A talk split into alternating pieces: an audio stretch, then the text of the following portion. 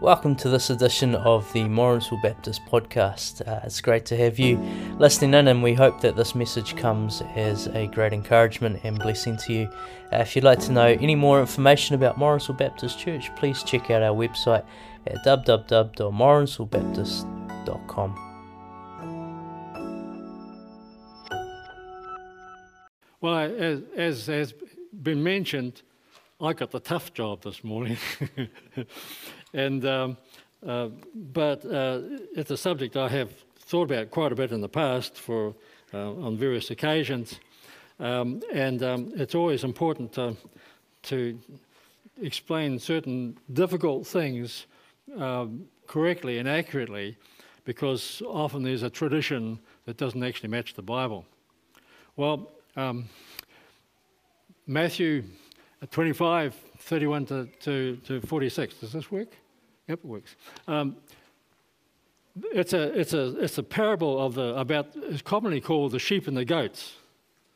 Now, I'm a, I'm a Queen Street farmer, not, not really, um, but um, uh, my daughter Ruth has had, has had uh, good experience with lambs lately, and um, but you also had uh, a, a, wonderful experience with a, a, pet goat that we had in Auckland, right? We used to have pets in, Auckland um, of various kinds, and uh, and this this little goat, I actually like goats rather than, than, than lambs, right?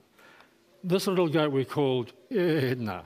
Okay, Edna was a was a lovely little um, goat, half feral, and and we had we had a great time with with her. Um, really smart. She would she would ride this skateboard, jump on people's back when they were riding skateboards too, and and um, she would would eat our citrus trees and things like that. Just nuisance things that she would do. But she was just so lovable and so smart. Well, we're talking this morning about the the par- it's not so much a parable, but uh, the mention of the figure of the sheep and the goats. And remember, it's a figure. The, uh, the Hebrew, Hebrew uh, mind was, was, such that they used concrete figures to speak about um, difficult or uh, different concepts of, of, of uh, spiritual nature. You find this in the, in the, Old Testament. The Old Testament had a very limited vocabulary, and, and so they, they used uh, a lot of figures of speech, a, a lot of um, you read reading through the uh, uh, right through the Old Testament, you see all kinds of figures used, and the New Testament hooks onto the figures of the Old Testament. And and uh, so we'll see this morning. There's the talk about the sheep and the goats, and the king, and um, and then there's also the, the figure of the, the king and his right hand and, the, and his left hand. Now, sorry about all you lefties out there, but this is not about you, not about your handedness, right? It's actually about the, the concept that on the right hand of the king were those he favoured, on the left hand of the king were those he didn't favour for whatever reason. Now, I'm saying this because we need to get, get we need to get this the idea of the picture in our minds. And remember, the story is not about sheep and not about left-handed or right-handedness this is something much, much deeper. In the, uh, in the context of this passage, the, the, the beginning of this, this, this context was at the beginning of Matthew chapter 24. Where they were sitting on the Mount of Olives, they come out of the, the, the public ministry in, in Jerusalem or in the temple, temple, temple area, and they, they withdrew to the Mount of Olives where they could see all, all the, the buildings and so forth. And, uh, and so the disciples privately asked Jesus the question what about all this stuff that was um, going on there? What about this end of the age? I'll just read this, this passage in, in um, Matthew 24. It says, while he was sitting on the Mount of Olives, the disciples approached him privately. So this is a private conversation. Tell us, when will these things happen? What is the sign of your coming and of the end of the age? There are a bunch of things there that Jesus was addressing in these two, two chapters. And, and so uh, the, the various things um, we're said like the, the good news of the kingdom be proclaimed in all the world as a testimony to all nations, and then the end will come. Um, and and the, he says that when the end comes, uh, as the lightning comes from the east and flashes to as far as the west, so will be the coming of the Son of Man. It'll be a great public event. And, and then he says, uh, this is still in Matthew 24, he says, Then the sign of the Son of Man will appear in the sky, then all the peoples of the earth, all the peoples of the earth will mourn, and they will see the Son of Man coming on the clouds of heaven with power and great glory, and he will send out his angels with a loud trumpet, and they will gather his elect from the four winds, from one end of the sky to the other. Now, I just want to say another little thing on the side here. So often we want to set things in chrono- chronological order from the different passages about, about end times. But sometimes the passages will, will deal with a specific tub, uh, subject, and, and uh, like, for instance, the return of Christ to take his, his own, the, the, rapture and so forth. And sometimes they talk about broad things and, and, uh, and things are telescoped together. And, and sometimes, and so for us, it's sometimes hard to fit, the, fit things in chronological order. So, so let's get the chronological order of things out of our minds at the moment and let's focus on what he's saying in this particular passage because these things are very relevant for us.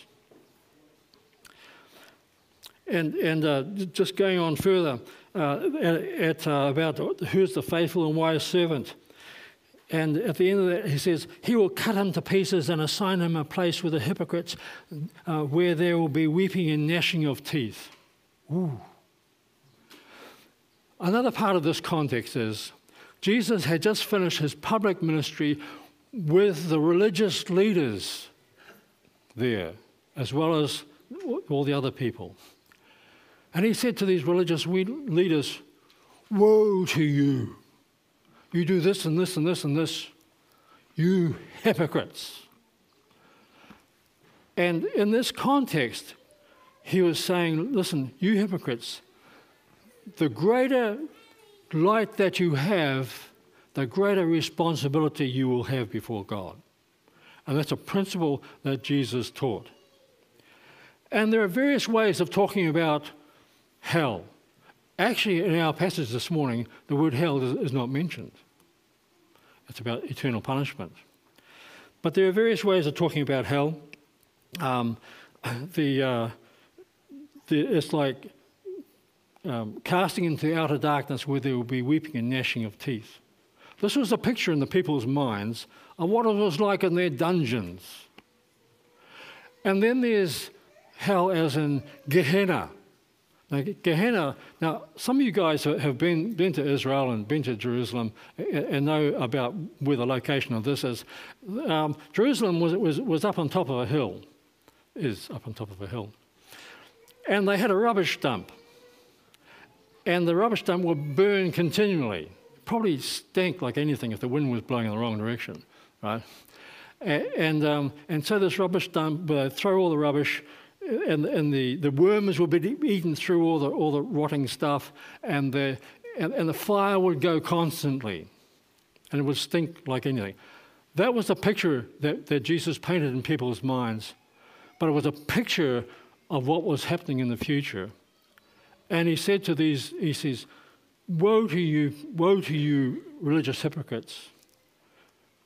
The future life will be like that rubbish dump down there that's burning continually and never goes out. The worm never dies. Graphic, graphic pictures. Now, another thing about hell and stuff is that. Um, uh, um, Jesus taught about it the most, right? We've got to get that picture in our mind. Jesus talked about it the most. And, and Jesus, because of who he is, knew exactly what was coming up for, for people. Another thing about hell I would just like to, to, to put in here, and I think this is important. Just as there are degrees of reward in heaven, there are degrees of punishment in hell.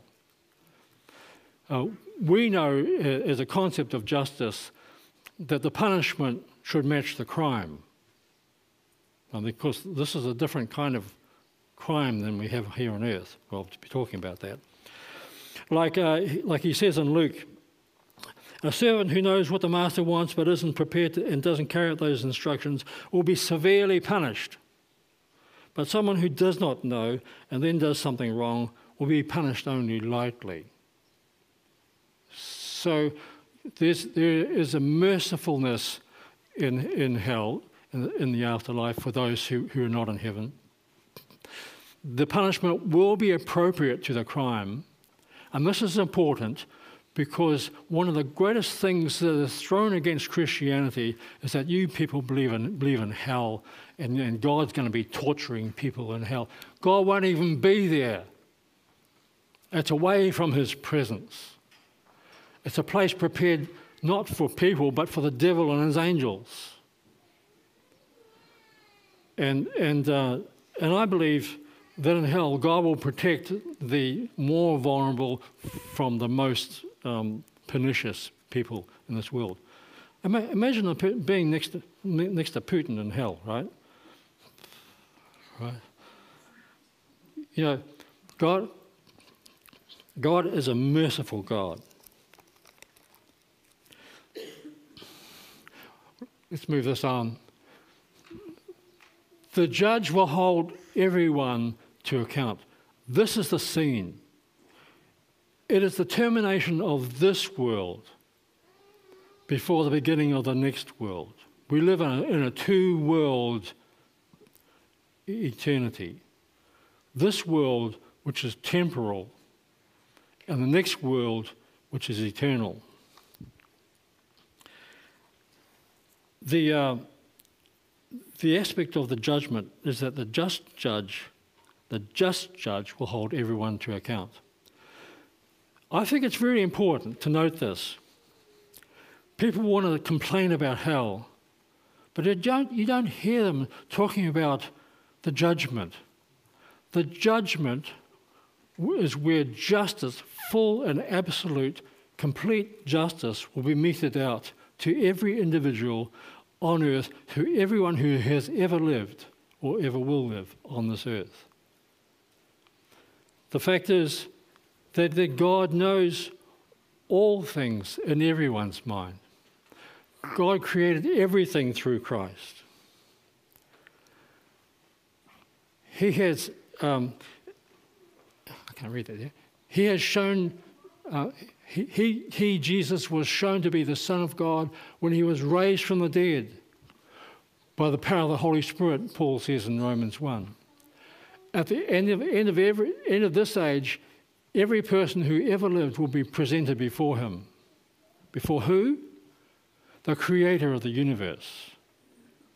Jesus, the, the pre existent Jesus that the uh, Jesus who pre-existed in eternity with the Father.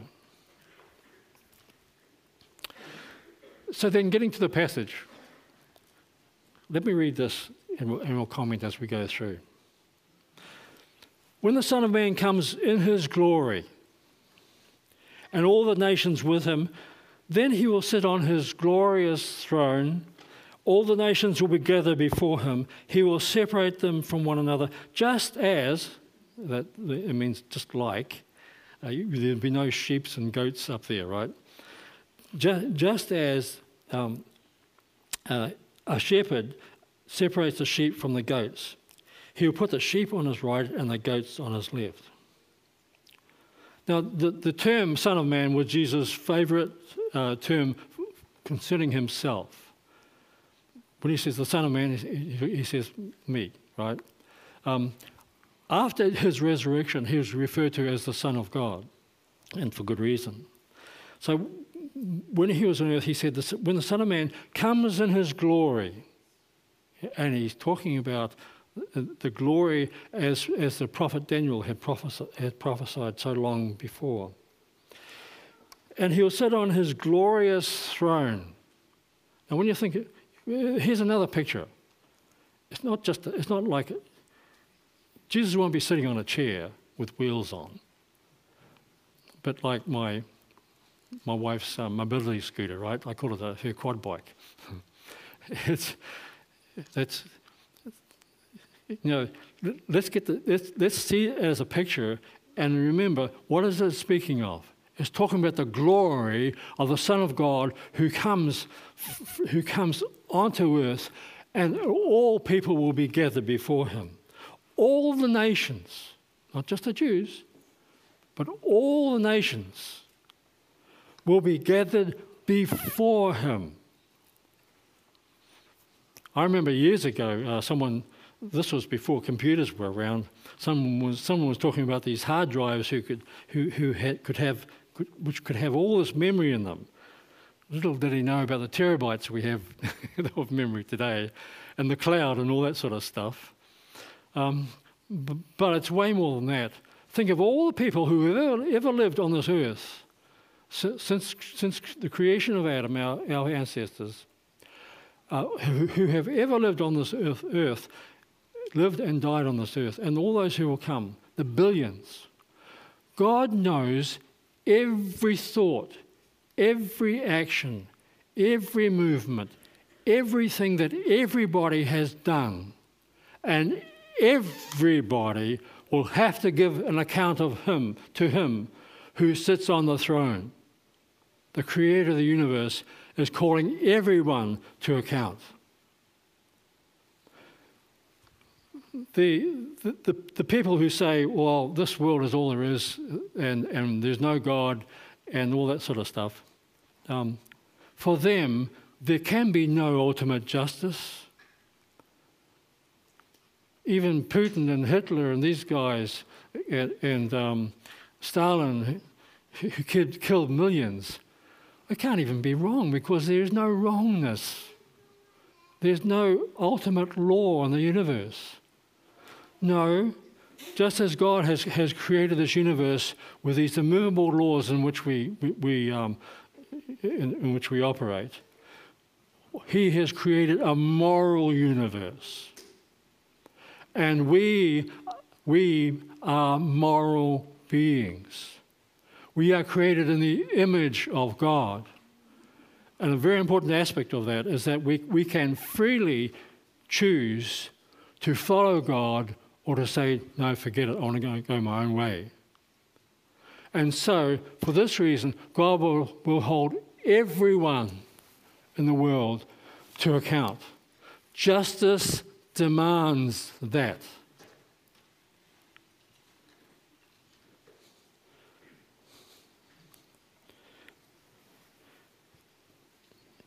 But it's the Father who will judge the world through Jesus Christ. the, um, the Apostle Paul said to, to the um, philosophers in Athens, he says, he, he now commands everyone everywhere to repent of their sins and turn to Him, for He has set a day on which uh, he, he will a, a, a day for judging the world for, with justice by the man he has appointed, and he has proved this to everyone um, by raising this man from death. The resurrection of Jesus is proof that the judgment will come. If there was no resurrection of Jesus, there will be no judgment. And Christianity is nothing but another religion. But the resurrection makes all the difference. So, coming at this time, at the end of this age, is the resurrected Lord of all, com- coming in his glory. And he will put people like goats on his left and sheep on his right. He, he will divide people. There will be this great division of people. It's not a division between people who, who are, are better than others. No. None of us come up to the standards of, of God. We all have sinned. We all have fallen short of the glory of God. All of us. It's to do with, with, with mercy. You see, this court in heaven um, is, is, uh, is not to do with um, judging the evidence, all that's been account, accounted for because God all knows it. This is actually like a court of sentencing. Then the, then the, the king will say to the right, to those on the right,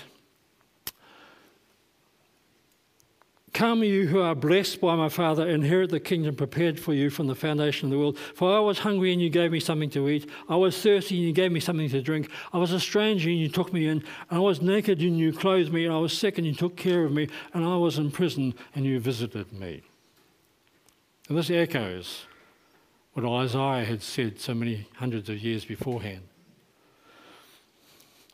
Uh, now, is it saying, listen, you're good enough because you've done these things? No. It's saying you've done these things because of your relationship with me. You, you have been put right with God uh, because of the mercy of God through Jesus Christ, who, who after this time was crucified and, and rose from the dead. And who have put your trust in me. And, and this is evidence that you belong to me. You see, um, you, you'll note that, that it says, um, uh, You who are blessed by my Father inherit the kingdom. It's a blessing that has already been given us from when? From the foundation of the world, from eternity. God knew in ahead, ahead of time, God knew in eternity past who would put their trust, who would freely put their trust in Jesus Christ as their Savior. And, and this was the evidence they lived their lives on earth unselfishly. They lived their lives on earth for, for the Lord Jesus Christ, and they wanted to obey his commands. You must love your neighbor as yourself. And, and his, the command, you must love your neighbor as yourself, extends right into the New Testament. You must love your neighbor as yourself. And, uh, and, and prior to that, is, is the greatest command of all. You must love the Lord your God with all your heart, all your soul, all your mind, all your, and all your strength. And Jesus said that on, that on these two commands hang all the law and the prophets, all the scriptures hang on these two great commands. And the New Testament talks about this quite a bit. Romans 12, for instance. You know, True believers show that they belong to Jesus, belong to God, because of their behavior. There are many people who think that they can do church things or good things or, or charitable things, um, which in themselves are, are good things to do. But God won't accept these things as, as good enough in heaven because even in all these good things that we do, we fall short of the glory of God. God made us in His image and expects us to do these things. These are our duty to do things that are good, to love your neighbour as yourself. The, the golden rule, to treat others as, you, as you'd have them treat you. That, by the way, depends on the second greatest, greatest command to love your neighbour as yourself. Well, the, the righteous, what will the righteous say? Lord, when did we see you hungry and feed you, or thirsty and give you something to drink? When did we see you a stranger and take you in, or, take, or without clothes and clothe you? When did we see you sick or in prison and visit you? I, I, I wasn't. I wasn't even aware that I was that I, that um, that you were in this person that I was trying to help. The point here really is that that everyone, everyone is created in the image of God everyone, when we do something good for another person, we're doing it for God because God, they're created in the image of God, whether they deserve it or not. And, and, uh, and this is very important. Jesus was saying, listen, you, you're doing it for me, the first greatest commandment. Um, but you're doing it through obeying the second greatest commandment, loving your neighbour as yourself. Jesus um, said in the next slide, the king will answer them. And here is the word, the king, right? The Son of Man is the king. Truly I tell you, whatever you did for the, one of the least of these brothers and sisters of mine, you did it for me. Now, I was going to have a slide where where the, the next section was put side by side, but I thought it might be a bit con- confusing. But you'll see in the next session when he says, says to those on the left, um, parallel things like, I was hungry and you, you gave me nothing to eat. We'll, we'll see this next. Then he will say to those on the left, Depart from me, you who are cursed, into the eternal fire prepared for the devil and his angels. And when it says cursed, it's, it's not as if um, that God had, had de- deselected them because from, from arbitrary uh, et- eternal uh, decision that, that the elect are, are selected and, and the, the, the non elect are, are, are just simply discarded. That's not the picture at all. The elect are those who, whom God foreknows will put their trust in Jesus freely from their hearts. That's who the elect are. And, and uh, because God knew this from eternity, He has prepared it, he, the eternal life for us in heaven. Just like Jesus said, uh, I'm going to, away to prepare a place for you. See, He's there now preparing a place for you and you and you and you and you and you, right? He's preparing a place for us. Um, but but he, but this was um, this this here actually reflects the the passage in in um, in Revelation 20 when it says, Death and Hades were thrown into the lake of fire. This is the second death, the lake of fire. And anyone whose name was not found written in the book of life was thrown into the lake of fire. And the lake of fire was earlier described as, as prepared for the devil and his angels. God does not want anyone to perish, but He wants everyone to come to repentance. He wants everyone to be reconciled to Himself. Because after all, when this world is gone, all, this, all the stuff that people like here on this earth that God has provided will disappear.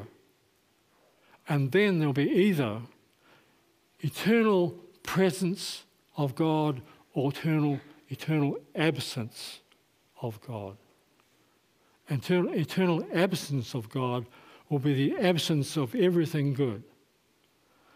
That's a terrible thing to be, to be under the wrath of, of God. But you know, all of us deserve it, don't we? None of us are good enough for heaven. It's only by His mercy and His grace in the Lord Jesus Christ, who died for us, that, that uh, we go to heaven.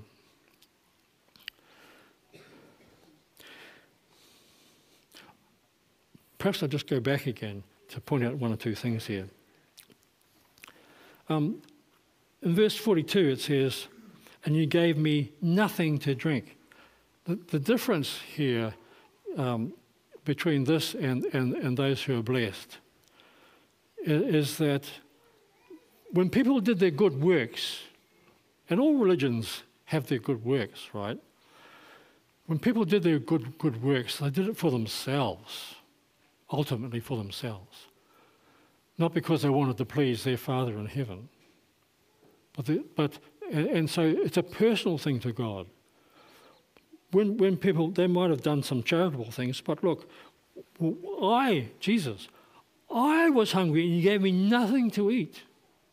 Now, these things about being hung, hungry and thirsty and, and, and, being clothed and being a stranger uh, and, and so um, being in prison, um, these are sort of the, the, conditions of, of people on this earth God wants us to, to fulfill that second greatest commandment and, and love all these people because Jesus said, even the least of these things, these, these ones, you, if you didn't even do it to the least of these ones, you didn't do it for me. Because the Lord God, the Lord Jesus, He loves the least of everybody. And, and, um, and they too will answer. And they too will, answer. Lord, when do we see you hungry, or thirsty, or a stranger, or without clothes, or sick, or in prison, and not help you? Maybe they did do these sorts of things, but they didn't recognize God when they did it. Then he will answer them Truly I tell you, whatever you did not do for one of the least of these, you did not do for me. Here it is this moral responsibility. Ultimately, our moral responsibility is to God.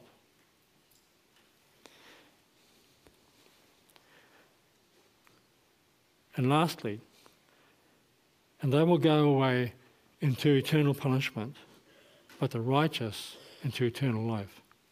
By the way, this word righteous, it doesn't mean self righteous. It means put those who have been put right with God through faith in Jesus Christ. None of us have a righteousness of our own that can compare with the glory of God. We're all, as I said before, we all have sinned and come short of the glory of God. and, and so eternal punishment is, is not God eternally torturing people. It is the, just, the justice that God will mete out to those who do not put their faith in Jesus, the Son of God, who do not believe in him. But the righteous into eternal life, those who are redeemed. It says in Revelation, the books will be opened. And anyone whose name was not found written in the book of life will be cast into the lake of fire. It's a terrible thing. You know, people are being lost in this world.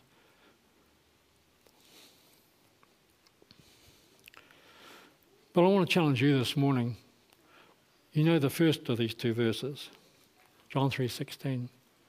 For God loved the world so much. God loved the world in this way that he gave his one and only Son, that's only begotten Son, his unique Son, so that everyone who believes in him will not perish, is another word for eternal, being eternally lost. Actually, the word perish means destroyed.